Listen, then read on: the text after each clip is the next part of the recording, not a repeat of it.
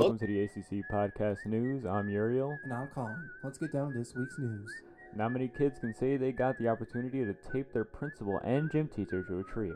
Organizers of an event where that happened hope the children who took part will long remember it and the cause it went to support. At the Stuck for Five Bucks funra- fundraiser Thursday, students from Forest Ridge Academy who donated five dollars got the strip got a strip of tape to stick one of four people to a tree, two of their schoolmates and two staffers.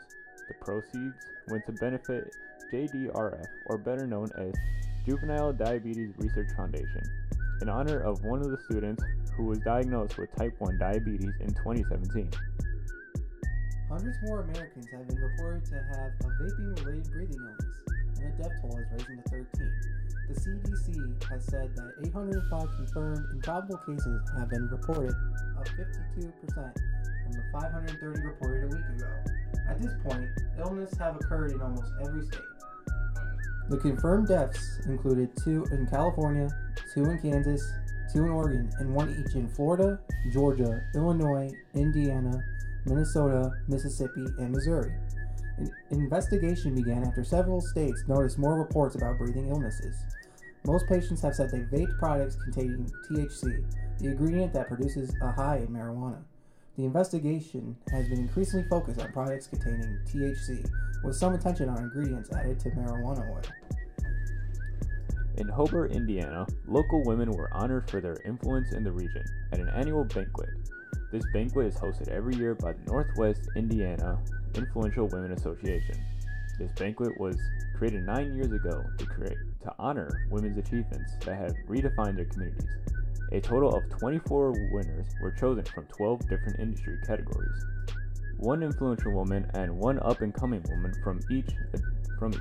Additional awards were given for empowering businesses of the year, community leader of the year, and supporter of the year. The overall influential woman of the year winner was Kimberly Blazing, owner of the Tiger Plumbing. Also, the over, overall up and coming woman of this year was Porter County Auditor Vicki Urbanik. A 44 year old man has been arrested in connection with an incident in which two corpses were found in a Michigan City motel room. Jesse J. Brockman of Michigan City has been charged with dealing methamphetamine, a level 2 felony, and drug task force announced in a press release Thursday at about 1:15 a.m. Tuesday. Michigan City Police responded to ABC Motel 3, 3948 Franklin Street to check on the welfare of 29-year-old Michigan City man and observed what they believed to be a deceased person. The statement, the release stated. All right, so that's all the news we have for this week. Don't forget to check out the rest of our podcast. And uh, I'm I'm your anchor Uriel. And I'm Colin. Thank you for tuning in.